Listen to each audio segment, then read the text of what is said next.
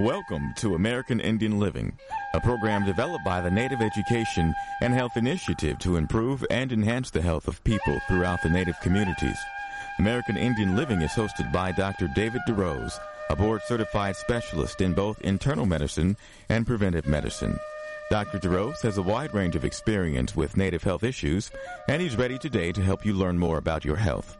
Here's Dr. DeRose. Welcome to American Indian Living. I'm Dr. David DeRose. Today we're speaking about a question that's generating interest all over the country. And in fact, I was just in a meeting at a regional Indian Health Board, and this topic came up as an issue that was affecting lots of tribal members, at least from the particular health professionals tribe. The topic is one that you may not have thought of as being a serious health issue but we're going to find out just how serious it is and what you can do about it. The topic is snoring. We've got an expert to lead us on that discussion today. His name is Dr. Gene Sambataro. Gene, it's great to have you with us. Thank you, David. I appreciate you inviting me for this opportunity to share this information. Now, Gene, no doubt people that are tuning in, they're saying, well, what kind of an expert deals with snoring? You have a doctorate in snoring, or what is your background? My background is in dentistry.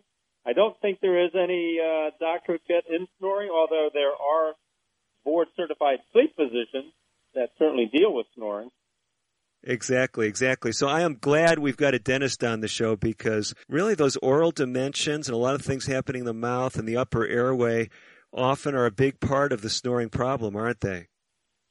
Yes, they are. And those are things that we look at every day as we do typical dental exams on a patient.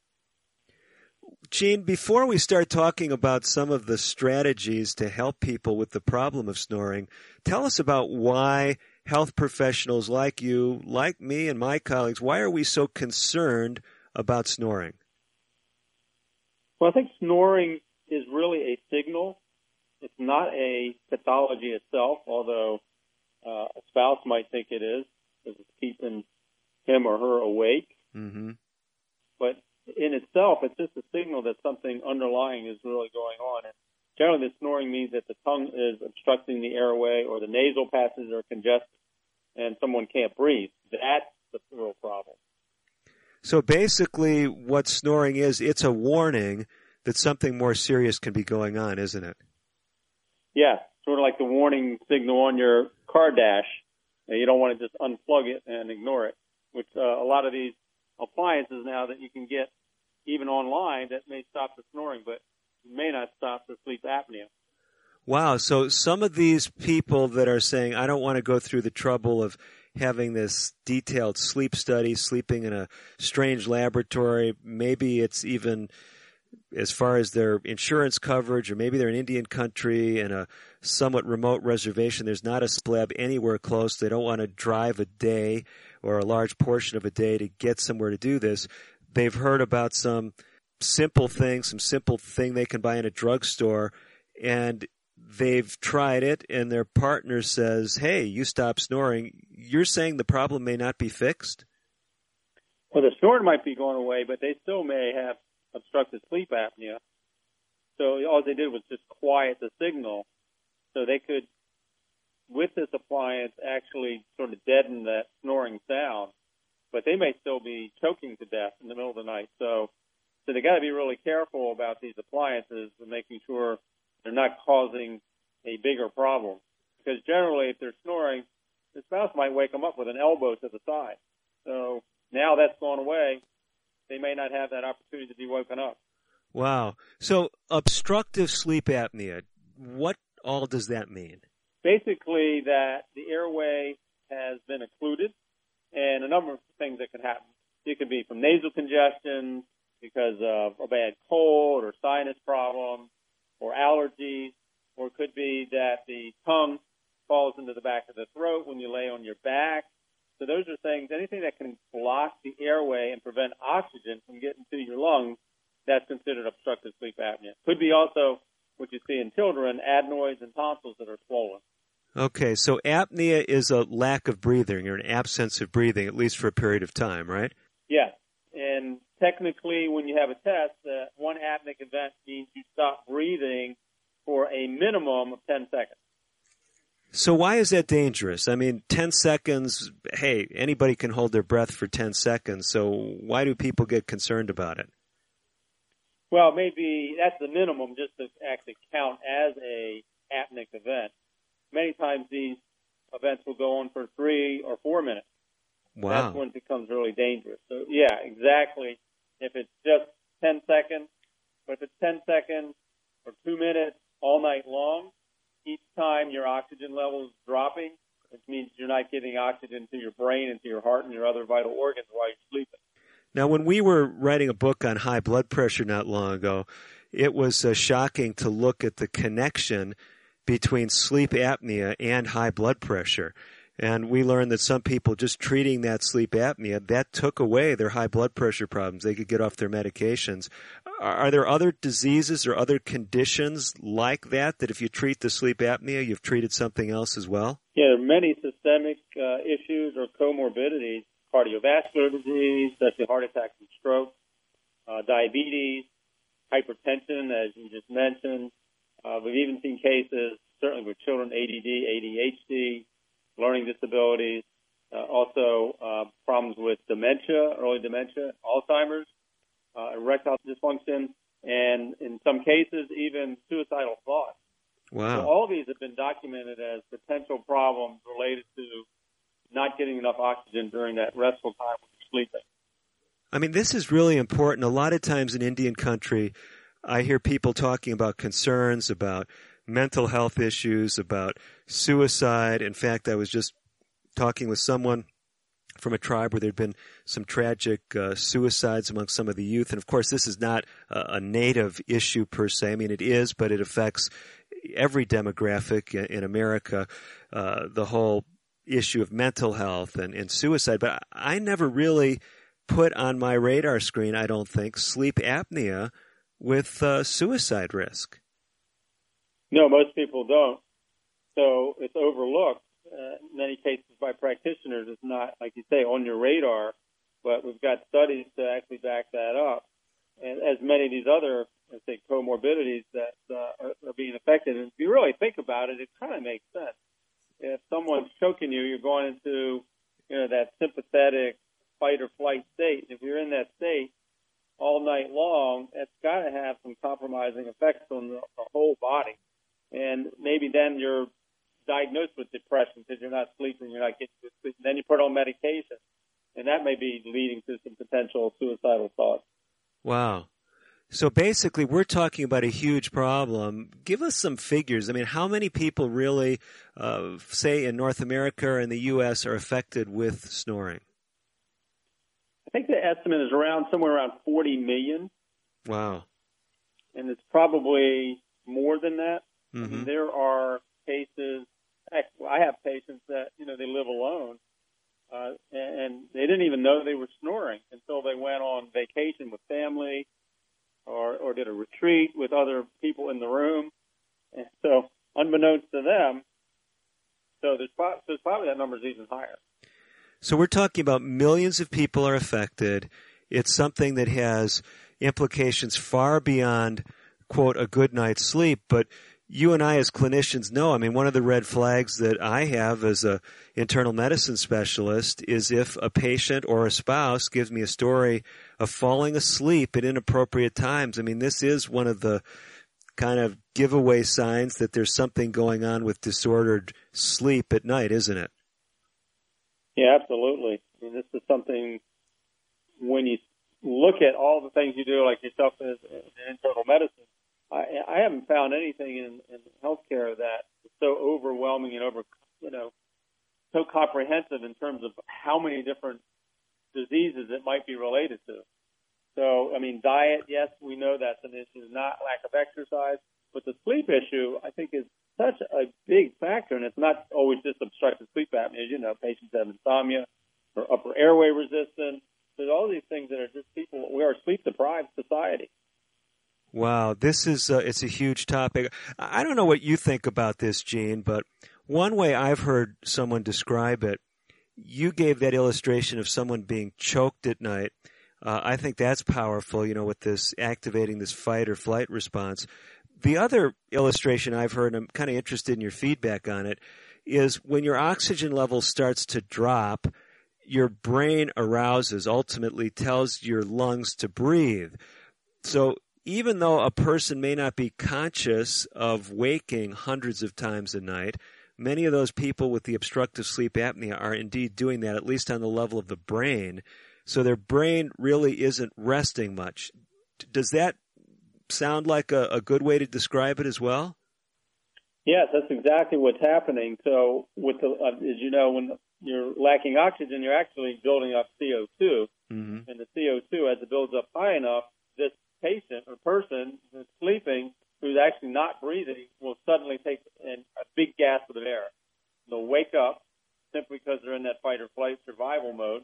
The CO2 level is going up so high that they have to breathe, and they fall right back to sleep. They they don't even re- remember waking up. Mm. Uh, there's an amnesic effect, and because that's happening, the brain becomes hypoxic, and I think that's the reason why you'll see signs of early dementia and even Alzheimer's. Wow. Basically, you're making a powerful plea that if you have problems at night, if you're snoring, I'm speaking to you, my listeners, if you have problems with snoring or if you have a spouse that's snoring or another loved one that you're aware of is snoring, this is something that demands some medical attention, doesn't it? Absolutely. And you have to reach out. It's just, we have to take it more serious. And I know, and you may experience this, I mean, probably even all your listeners that they know someone who snores, you know, mm-hmm. whether it's their uncle or some other relative, you know, after, maybe after dinner or watching TV. And it's kind of, it's always been like a family joke, you know, Uncle Charlie or whatever, you know, he snores, He you can hear him sawing the logs and everyone has a good chuckle. Little do they know that he's just maybe taking his last breath. Wow. Well, Gene, I know you're not here just to scare us. You have been doing some practical things to help your patients and others over the years. You're also the author of a book that deals with this whole subject. Tell us about uh, the book. The book's Stop the Snore, and the title actually was changed. Initially, it was called Silence the Snore, and then I said, wait a minute, we don't actually want to just silence it because of our what we were talking about earlier in this conversation is that it's kind of a signal. Mm-hmm. We want to find out what is actually causing the snore so we can stop that. And so in my book, we talk about that specifically and that we don't want to buy these over the counter appliances. You want to be evaluated by either a board certified sleep physician or a dentist that has experience in sleep medicine so that you can be evaluated and determine whether a CPAP uh, mask might be the ideal thing for you, or maybe a dental appliance. And we talk about all that in the book. So the good news is the book has got all these details, but maybe even better news for those listening right now is you're going to stick with us for the duration of the show and help us understand some of these things, right? Yes, absolutely. Thank you. Listen, if somebody's got to rush off on us, Gene, and they're not going to hear some of your practical discussion that comes up later in the show, is there an easy way to get a copy of the book, Stop the Snore? Yes, it's available on Amazon and Barnes and Noble. Okay, so Amazon or Barnes and Noble, someone can pick up your book. Now you have a website as well, don't you? I do have a website uh, that speaks specifically about the book or more about the book, and that's drgenesambataro.com. Okay, so I mean, your name is not the easiest one to get because Gene could be spelled a variety of ways. It's G E N E, right? Correct. So, so is it D R, just the initials D R, and then Gene? Yeah, D R Gene G E N E, and then S A M B is in boy, A T is in Tom, A R O dot com. And if they go there, they can not only get the book, but you've got other helpful materials that might not cost an arm and a leg. Is that true? Yes, we have lots of blogs about sleeping and some media and some videos that uh, will give you a little more information about the whole realm of sleep issues. Wow, great stuff. We have got to step away, Gene, but we're going to be coming right back to American Indian Living. We're talking with Dr. Gene Sambataro. He's a dentist who's really determined to help you deal with that problem that's causing the snoring or that loved one. We've got some great insights coming up as this show continues. You don't want to miss it. Stay tuned for more on today's edition of American Indian Living. I'm Dr. David DeRose.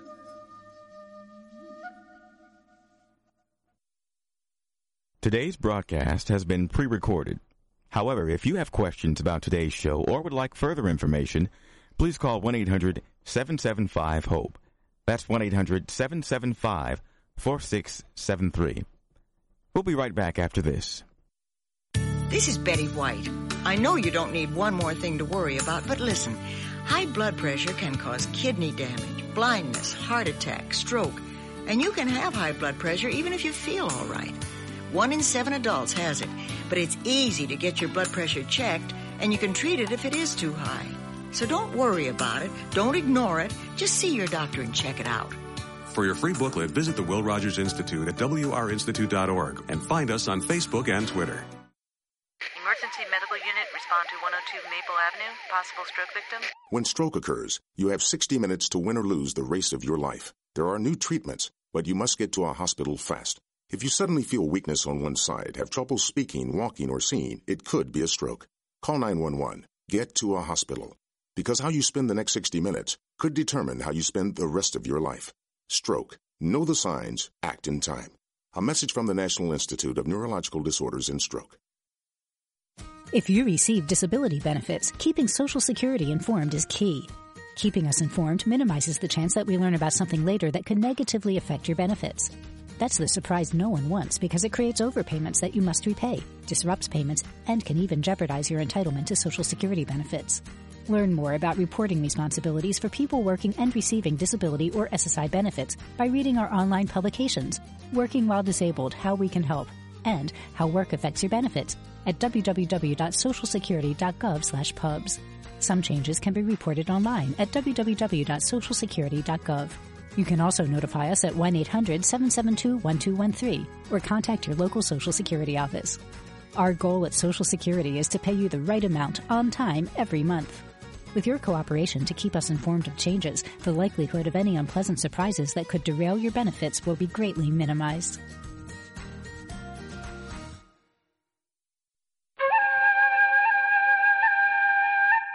You're listening to Dr. David DeRose on American Indian Living. Your comments and questions are welcome. Call now at 1 800 775 HOPE. 1 800 775 4673. Here again is Dr. DeRose. You're back with Dr. David DeRose and my guest, Dr. Gene Sambataro. Dr. Sambataro is a dentist, a doctor of dental surgery.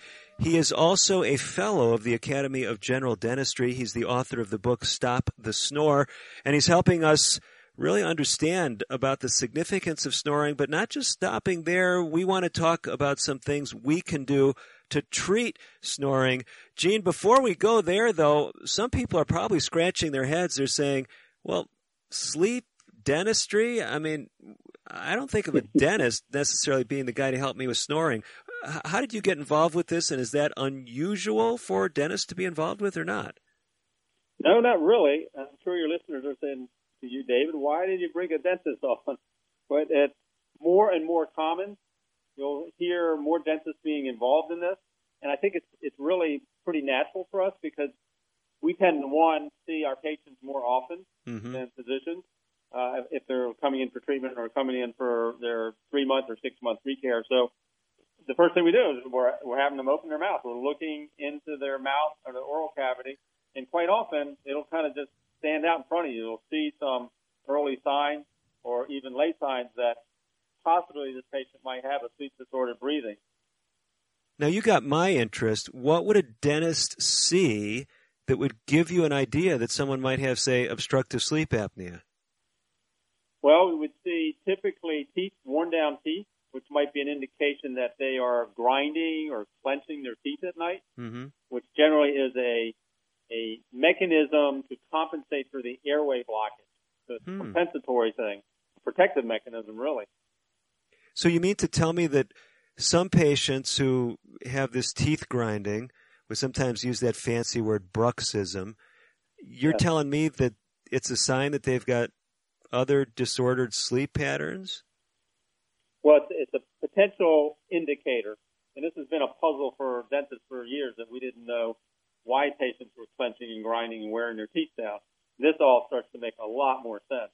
because when your airway is blocked, quite often what you'll do is you'll clench the jaw muscles in order to relax the dilator muscles around the throat.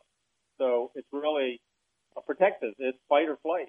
So I, I, I mean, I'll give up my teeth in order to breathe, and get oxygen. Wow. I mean, I'd never heard of that connection. Yes, it's it's in the literature now, so it's it's not 100 percent as, as you know in medicine nothing is, but we do see that wear on the teeth. We may see broken teeth, uh, severely worn down teeth, of course, um, that has been going on for many years. We will look at their tongue. The tongue may look like it's too big for their mouth. Hmm. So is the tongue too big for the mouth? That's possible, but more likely their mouth's too small. So it looks like a gigantic tongue. If you look in the back of the throat and have them stick their tongue out, you can't see their airway in these patients who have severe sleep apnea. So the term Mallampati uh, is something that we use to describe not being able to, or either being able to see the airway or not being able to see it. So a person who I see in the clinic, let's say they're complaining of a sore throat, and they really have trouble getting that tongue down and away from the airway for me to look at the back of the throat, I should be thinking, well, maybe this person has more problems than just the sore throat from the virus that they've got today. Maybe they've got sleep apnea as well, huh?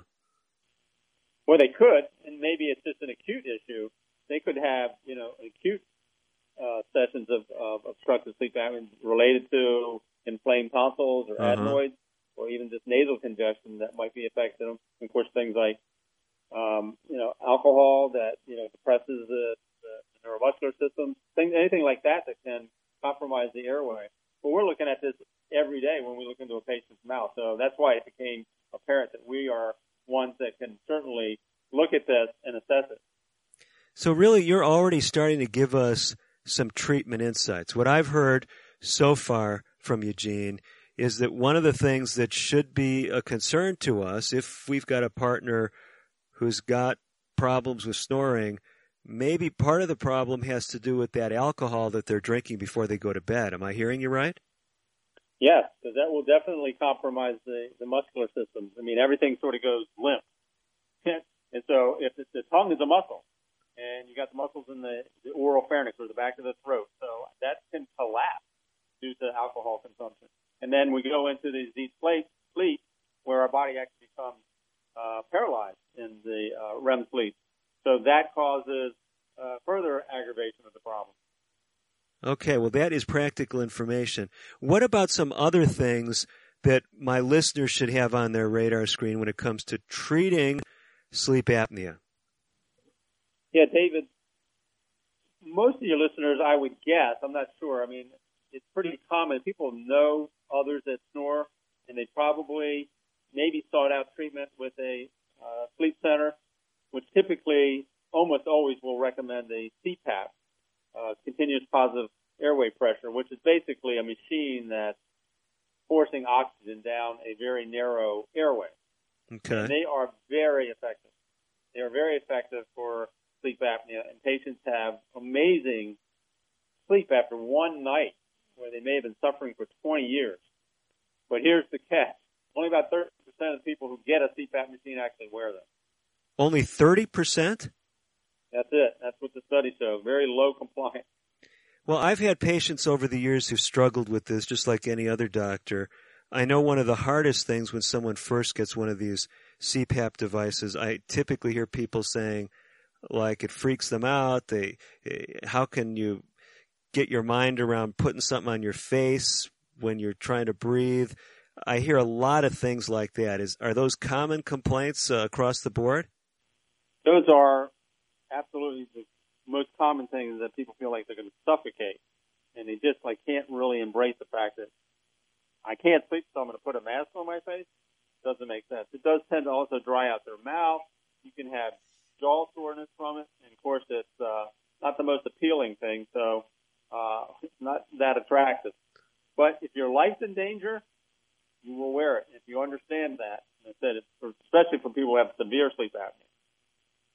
Well, I heard of a tragic case not long ago of a relatively young man who died in his sleep, and they attributed it to sleep apnea. It was someone who was never treated. I don't think he even had the opportunity to to try CPAP. So there's presumably lots of people out there who either have not had the formal sleep tests that you need to get the CPAP or have tried it and just feel, well, it's not worth it, aren't there? Yes, David. I think that they may have gotten a CPAP, uh, and maybe it wasn't reinforced how important it was to wear this. Mm-hmm. I think there's a certainly an overwhelming urge to sell these things by the medical equipment companies to get these things in people's hands because insurance will cover it. But I think there's very poor follow up. Mm. I think there's very poor information given to the patient that this is basically a life saving device. So you're speaking in favor of CPAP if someone can tolerate it, if they'll stick with it, and that's the message I usually give to my patients. I say, stick with it. If this particular mask is not working, talk with the supply company. There's a variety of different ways to get that increased pressure through the airways. Uh, I know a lot of my patients, it seems, they're using these what they call nasal pillows now. But uh, yes. I don't know what your experience is. Do those seem to be better tolerated than some of the older masks? I think from what I'm hearing that they are more tolerable. They're certainly more slim. Uh, you know, they're not so overcompensating of the, you know, it's not covering the whole face. Uh, they are just going into the nasal passages and it's driving, you know, air back into the back of the throat. And I think that there'll be more success with these. They're easier to travel with. They're just a lot less cumbersome. Mm-hmm. So the first message we're giving to our listeners today is if you've given up on CPAP in the past, re-explore it because there's new ways of delivering that uh, pressure that can keep your airways open. And I don't know, Gene, you've probably heard these stories too. I mean, I, I know some patients, they won't even travel in a car as a passenger unless they've got their CPAP device because they said, if I want to rest in the car, I got to put the CPAP on really to get some quality rest. Well, you see people falling asleep, you know, sitting in a chair and snoring. Mm-hmm. So they they are the severe sleep apneic patients. Generally, they're for the most part have uh, some level of you know weight issues. Typically, obese patients uh, are worse, uh, but there can be some structural issues, and we even see it in thin women. Uh, but those tend to be more upper airway resistance than obstructive sleep apnea. But you're right; they can't even travel. They won't travel without their machine. So, Gene, there's a, a tried and true remedy, CPAP, continuous positive airway pressure. These devices can be powerful. They can make a huge difference. Like you said, they can be life saving. But there's room for other pieces in the puzzle, if you will. And for those that, let's say, for whatever reason, just can't tolerate CPAP, uh, we've got options for them too, don't we? Well, there are a couple of other options. There's surgical procedures, which some of those aren't very successful. One of them is the uh, uvulopalato-pharyngeal, I think it's a U double P, whatever that uh, procedure is, where they're basically obliterating the tissue in the back of the throat. In my understanding, you probably would know better, even that's uh, not very successful and rather traumatic. Mm-hmm, mm-hmm. Then there's a, a, an orthognathic procedure where they actually move your jaw surgically. That has great success, but I don't think many people really want to go through that procedure. Mm-hmm. We got to talk more about some of the simple things. We do have to step away just for a couple of minutes. Gene Sambataro is my guest. He's a dentist, someone with a special interest and expertise in the area of stopping snoring. You may have already almost given up on the whole subject, but he's giving you hope because there are some simple things you can do that can make a difference. That's coming up in our next segment of American Indian Living. Stay tuned. We will be right back after this.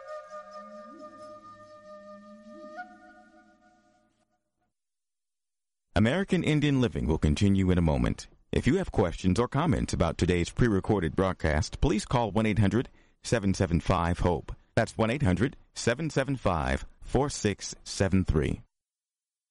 So, you want to be a hero. Here are some ways to get the job hunt down that killer shark, or run into a burning house to save a kitten. Luckily, there's an easier way to become a hero. Call 911 if you see someone experiencing the symptoms of stroke, sudden weakness on one side, or trouble speaking, walking, or seeing. Stroke. Know the signs. Act in time. You'll be a real hero. A message from the National Institute of Neurological Disorders and Stroke. Can you guess what's going on here? It's kids getting fit. Studies show that children and teens who get at least 60 minutes of physical activity a day reduce the risk of obesity, heart disease, anxiety, and increase their overall mood. So, whether it's around your neighborhood or at school, just get out and play. For your free booklet, visit wrinstitute.org or call toll free 877-957-7575 and find us on Facebook and Twitter. The Will Rogers Institute since 1936. My name is Tom Thornton. And my name is Cindy Thornton. We're retired, and this is how we live United. We decided to volunteer with United Way at our community free health clinic. United Way is how we contribute because we know our time and money are going to the right places. Judging by the thank yous we get at the clinic, I'd say we're doing the right thing with our retirement, too. We're Tom and Cindy Thornton. We volunteer at our community free health clinic. We don't just wear the shirt, we live it. Give, advocate, volunteer, live united. Go to liveunited.org. Brought to you by United Way and the Ad Council. Diabetes affects more than 29 million Americans. If left untreated, diabetes can lead to serious health problems such as heart disease, stroke, blindness, and kidney disease. Your family's health history can be an important factor in determining your risk of developing diabetes. The National Diabetes Education Program wants to help you and your family. Do all you can to prevent or delay the onset of type 2 diabetes. Visit yourdiabetesinfo.org to learn more.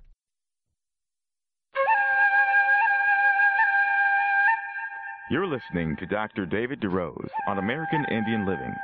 Your comments and questions are welcome. Call now at 1 800 775 HOPE.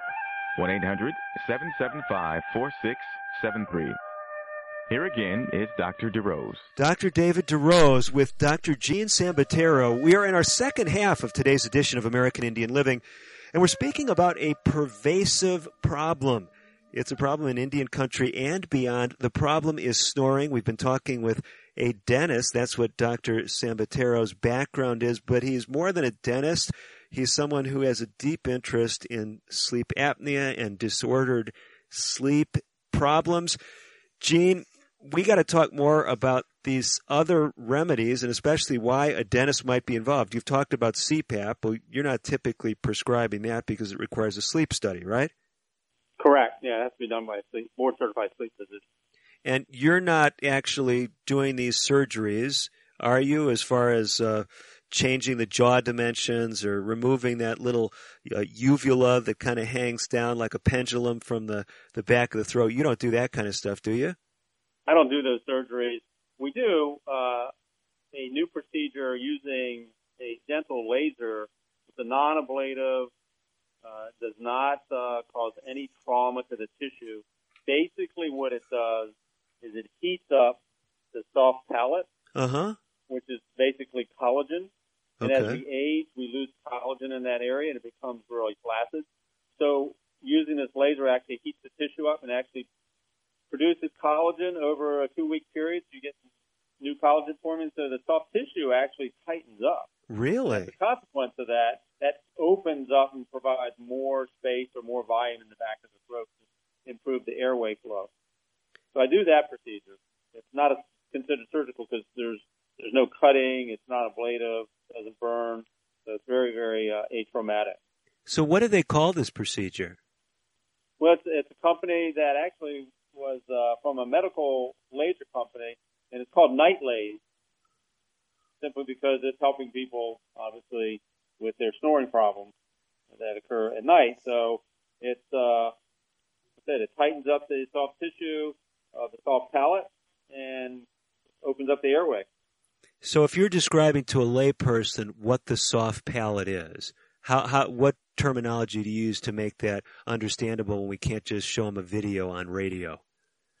Yeah, that's that's a good point. I would have them. You could open you can open your mouth wide enough and swallow, you'll see right there's a demarcation where the hard palate, which is where you can put rest your tongue up on, and just there's a small demarcation just behind your last teeth, and you'll see that raise up as you swallow.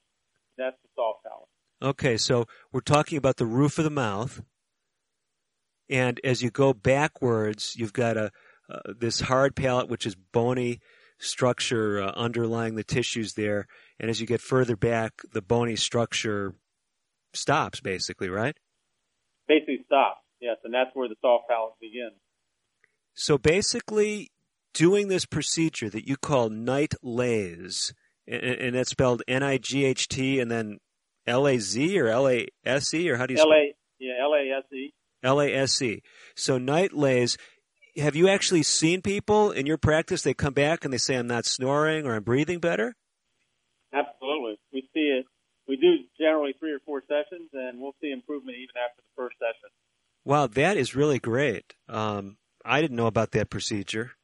It's fairly new. It uh, developed from some of the work that was being done in the medical field with lasers and in terms of tightening up for things like incontinence. So they just knew that it would tighten up and produce collagen, and someone said, "Well, let's do some research on on the soft palate and see if it makes a difference there." And it really, it's very effective.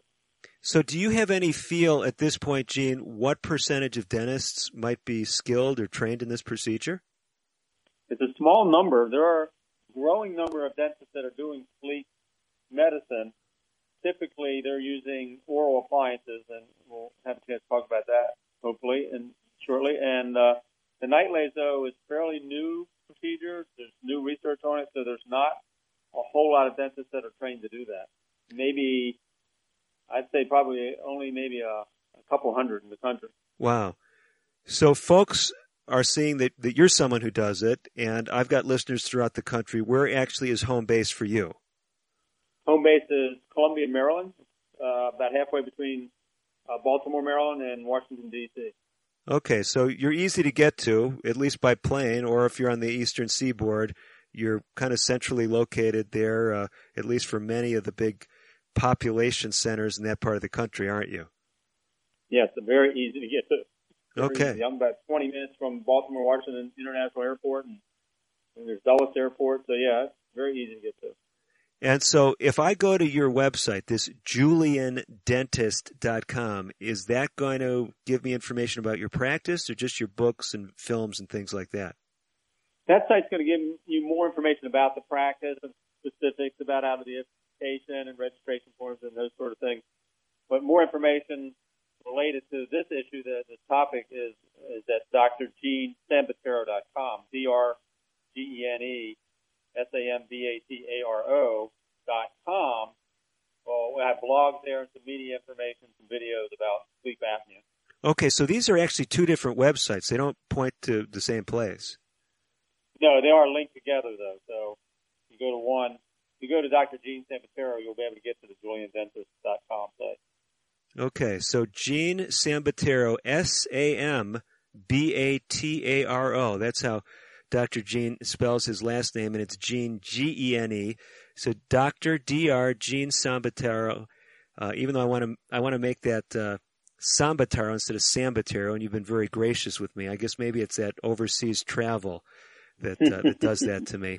But anyway, Dr. Gene has got all kinds of free resources there. You can also pick up a copy of his book, Stop the Snore. And if you actually want to see him, uh, you're the director, if I understand right, as well as one of the clinicians there at the Julian uh, Center for Comprehensive Dentistry. Have I got that right? Yes, I am. The center was actually named after my father, whose name was Julian, and I believe that he had a heart attack related to sleep apnea. Really? Interesting is that he went to a sleep center and they told him he did not have sleep apnea, even though he was snoring very loudly, and actually uh, was in a separate bedroom from my mom for many years because of the snoring. Uh, but in 2001, he died of a sudden heart attack, and I think it was related to his sleep apnea. So, in honor of his name and to sort of um, continue his name, we decided to call the, the dental office the Julian Center. Wow. And that's J U L I A N. Correct. Okay, so juliandentist.com will take you to the practice location. And boy, that's an amazing story. So you've got a, a personal, really vested interest in this whole topic, don't you? I certainly do. I, I don't want other people to have to lose family members as a consequence of something that is fairly easily treated when you think about it. We talked about the surgical procedures, but the CPAP, the NightLase, and then we haven't talked about the oral appliances. These are all easy interventions that could save someone's life. And you, David, as internal medicine, you know, there's a lot of things you can do to help patients. I don't think there's anything that's that easy to turn around someone's health. No, I mean getting them to sleep better. No, I mean this is exciting stuff, and you've definitely got my interest on those appliances. I just had a patient not all that long ago, a big guy in in my practice, and he was having problems. At least the presenting problem, one of them was clenching his teeth, uh, and I'll tell you. In that particular context, I was not really thinking about sleep apnea. The next time I see that patient, it's definitely going to be on the radar screen. But we were talking about appliances to help him not grind or not clench. These kind of devices that you put in the mouth, though, can also help prevent or treat snoring problems. Is that right? Yes, and you have to be a little bit cautious about what type of appliance, and this has been a learning uh, process for me as well as other dentists doing sleep medicine, because we've treated this term bruxism for years with just nighttime appliances. Now we've learned that those nighttime appliances, they need to really be titrated, and you need to do a follow-up sleep study to make sure that the nighttime bruxism splint isn't making their sleep apnea worse. Wow. So Okay. it is possible. Well, that is very interesting. So, in other words, we may be concerned about the grinding, the clenching of the teeth. We see uh, broken teeth. I, even as an internal medicine doctor, often look in my patient, patients' mouths and I see that, you know, teeth wear, you know, the grinding. And we're thinking that's the problem, but just treating that actually could make an underlying sleep apnea problem even worse, huh? Yes, that's what we've seen. I think it's because the the volume of the plastic might be uh, inhibiting further flow of oxygen into the back of the throat. But we made these appliances for one particular reason. That was to protect the patient's teeth. Rarely did we see the patient stop bruxing. In fact, every about every two years we'd have to remake the appliance because they would grind it down or break it from the from the forces that were generated during the clenching and grinding. Uh huh. So you're coming up with new strategies right now to actually help them prevent grinding?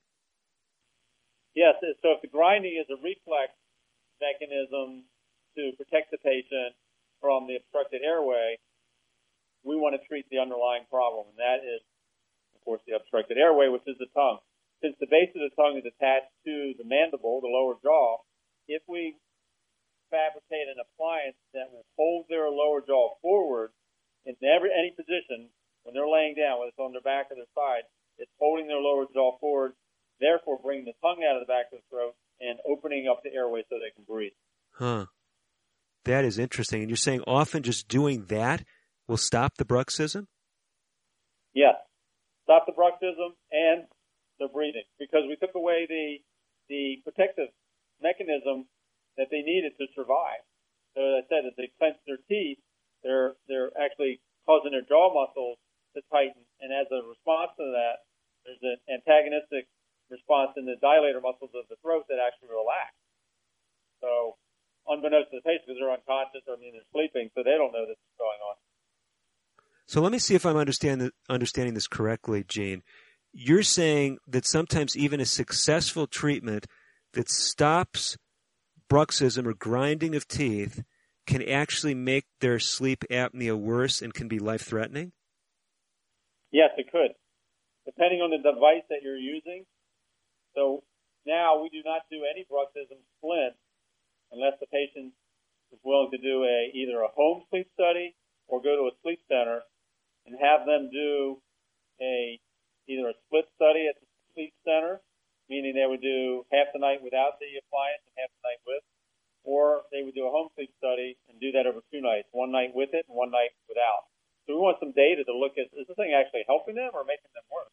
Wow. I mean, these are questions that a lot of us, even in healthcare circles, may not even be thinking about. You're really alerting us to some important things and letting us know there's some powerful new things that can make a difference that can help people with snoring, aren't there?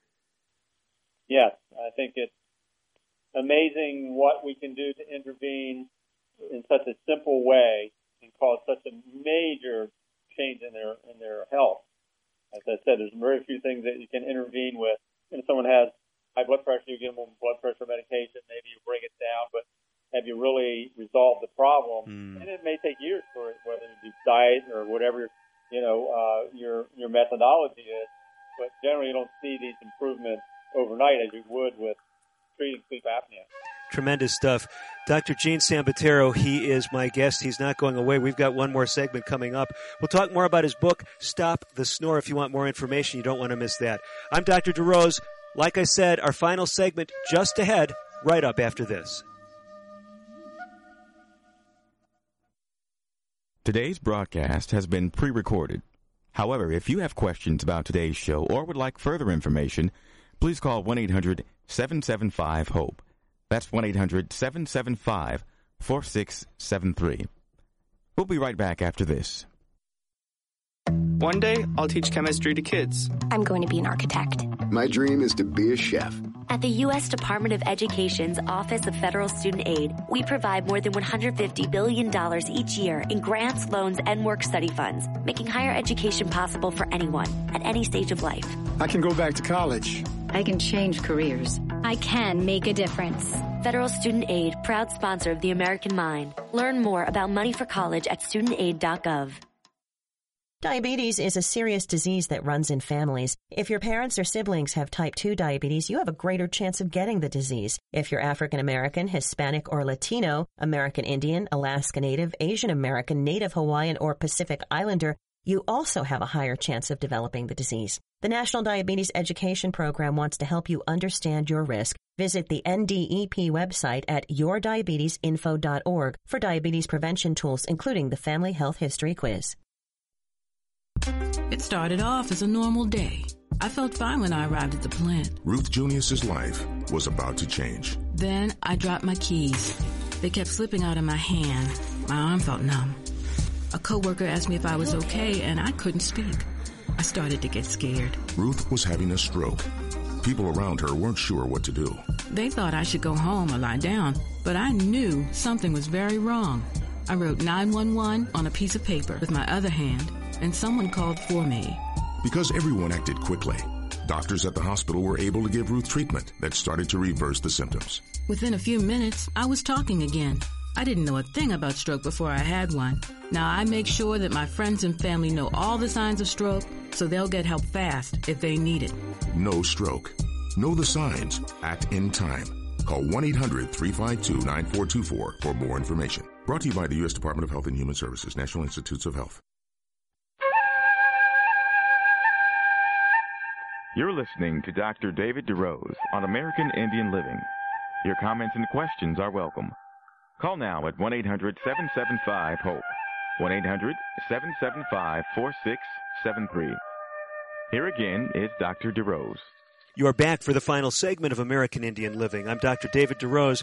Dr. Gene Sambataro is with me. We've been talking about snoring, what you can do to stop the snore. If you're just joining us or just have been with us for a few minutes, you may not realize that Stop the Snore is the name of a book by none other than Dr. Gene Sambataro. Gene, how does someone pick up a copy of Stop the Snore?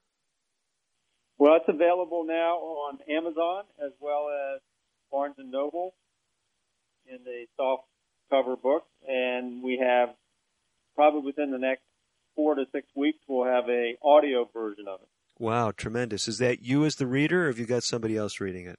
I have someone else reading it. Wow. Okay. So basically, the audio book coming out. It's a great resource. I know when we came out with our 30 days to natural blood pressure control, we released an audio edition and you know, at first I didn't know how well that would go, but a lot of people, they really love those audio books because they can just either download them or they can buy it on CD. They could just pop it in their car and just another way to learn how to stop the snore as they're driving on their way to work, right? Hopefully not falling asleep. Yeah, hopefully not. You know, we got to come back and talk some about this. You know, we're talking about the theme of books. You know, both of us are authors. When we wrote our book on high blood pressure, one of the uh, topics that comes up as I'm speaking about the book on the road often is why do I have high blood pressure? And a lot of people are fascinated to learn that it's things happening in the womb that set the stage for high blood pressure. If your mother was stressed, especially during something like the 28th to 36th week of pregnancy, that's when the kidney's developing. If she was stressed physically, mentally, emotionally, that can affect the development of the kidney and can set the stage for lifelong high blood pressure. Now, I may be putting you on the spot because I don't know a lot about dentistry and, and all the roots of why we think people may have dental issues or sleep apnea problems, but is there anything in the literature? Does it go back that far too when it comes to some of these problems we've been talking about? Well, I think if you look back at some of the work Dr. Weston Price, he looked at different cultures where they were still eating, you know, uh, non-processed food, eating food off the land, raw uh, food that uh, you know was grown in the, in their area. And the interesting thing is they had well-developed jaws, with no crooked teeth. Huh. They had no cavities and they had no gum disease. And he and he followed these cultures, and within one generation of adding processed food into their diet, they started to see dental problems. Really? So, No. This is amazing. What is his name? Weston Price. So, still a Weston Price Foundation. Wow, that is information.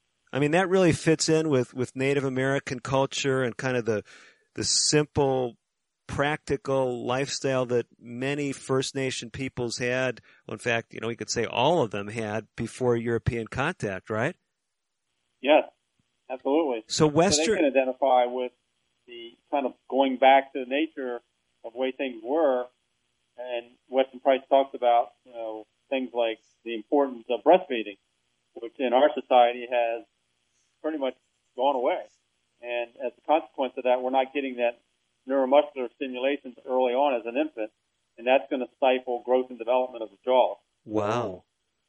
So Weston Price, P R I C E. Correct. Weston, W E S T O N.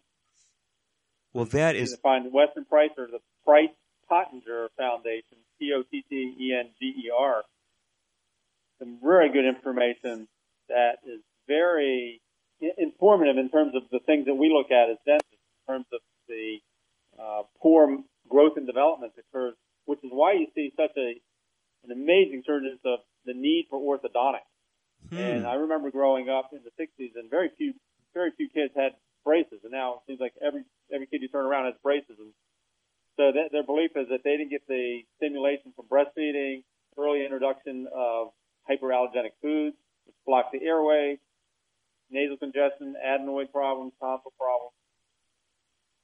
This is this is really amazing stuff. So what you're suggesting is that the evidence shows that if mothers were to nurse their children longer, this would help with jaw development and then less problems down the road as far as sleep apnea.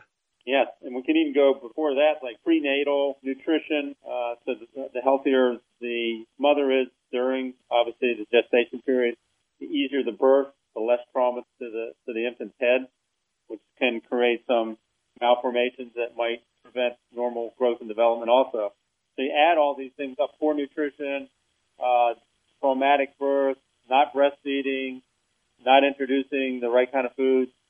Uh, or introducing the wrong kind of foods at, at too early in their age. You know, this brings up a, a whole other subject, and I, I know we've we've really got to talk about this because it is important, and you as a dentist are an expert in it. We're talking about the development of the jaw, and over the years as a physician, I've known of of individuals who've had these uh, jaw surgeries to make the jaw bigger, if you will, to help deal with both cosmetic issues as well as could be breathing problems or other problems. You alluded to this earlier in the show, but I mean, these are huge surgeries and one person described it as something like a horrendous surgery, just a whole, you know, long process of, well, really dramatic lifestyle impacting surgery where jaws may be wired shut for periods of time and on an all liquid diet are there other things that we can do for people that have problems with that lower jaw, that uh, mandible, if you will? Yes, if you if you certainly intervene early on, and that could be anywhere from say six years old to maybe 18 or even 21, Uh-huh. we can uh, introduce appliances that will hold their jaw in a forward position and that will stimulate the growth centers in the in the joints, the temporomandibular joints. You can actually get the mandible to grow downward and forward, and that will help correct that malocclusion. So, for someone who has a deep, you know, overjet or overbite, we can move the jaw forward. As a consequence, that opens up the back of the airway, so they're less likely to have airway issues. Wow. So seeing a dentist when your child is young actually could save them surgery down the road. Yeah, because if you don't do it early enough, you might have an only choice would be to do surgery. And as you said, it's it's a very it's very traumatic. Your your jaw's wired. You'd have to basically drink your meal through a straw.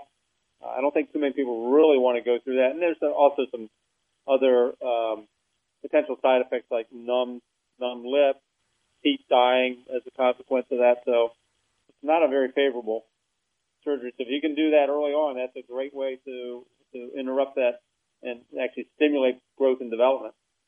So let's say, Gene, someone is not a candidate. They're they're they're maybe a tribal elder, let's just say, and they're not a candidate for whatever reason, or feel they don't want to go through this process of addressing the jaw size, which is really too small, that mandible, that lower uh, you know part of the mouth there.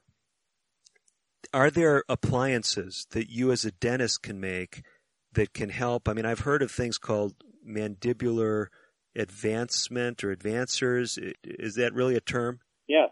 It's really not that different than what we were talking about for children. The difference is in a child, we're going to make that change with that appliance. It's going to be permanent.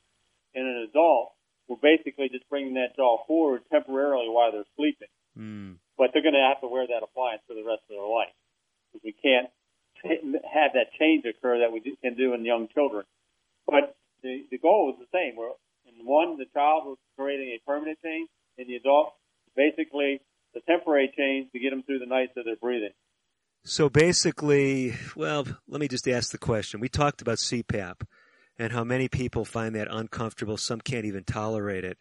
Are these appliances that a dentist would make, are they generally better tolerated or worse? Definitely. Well, you have to take individual by individual, but I'd say uh, across the board, they're more tolerable than CPAP. Mm-hmm. But once again, you're you're going to bed with a hunk of plastic in your mouth. It, it does take a little time to get used to, but what I have found, if you kind of lead the patient into certain expectations that hey, this is going to make you sleep better, you're going to feel better, you're going to have more energy during the day, you're not falling asleep while you're driving, you're not falling asleep at work, you're more energetic. I mean, you're just going to be in a better mood. They sort of overcome those adversities of having something in their mouth at night. Great stuff, Gene. Believe it or not, the clock has continued to run. I guess we all knew that, but our time is just about gone. You've got a website that's got more information on this, videos, things that people can uh, take advantage of without charge, and then you've also got access to your book there. Give us your website again. They can go to D-R-G-E-N-E S-A-M is in Mary, B is in boy, A, T is in Tom, A-R-O dot com. It's dot com. Okay. So if you're wanting to pick up a copy of the book Stop the Snore, they can get that there at com. Is that correct? Yes. A lot of other great information there. Gene, we have got to run. Thank you so much for joining us. David, thank you. It's been, it's been a pleasure. For all of you that have joined us today on American Indian Living, hopefully today has given you some insights into something that can make a huge difference in your life, the life of your family, the life of your tribe. For all of us at American Indian Living, I'm Dr. David DeRose wishing you the very best of health. Native Voice One, the Native American Radio Network.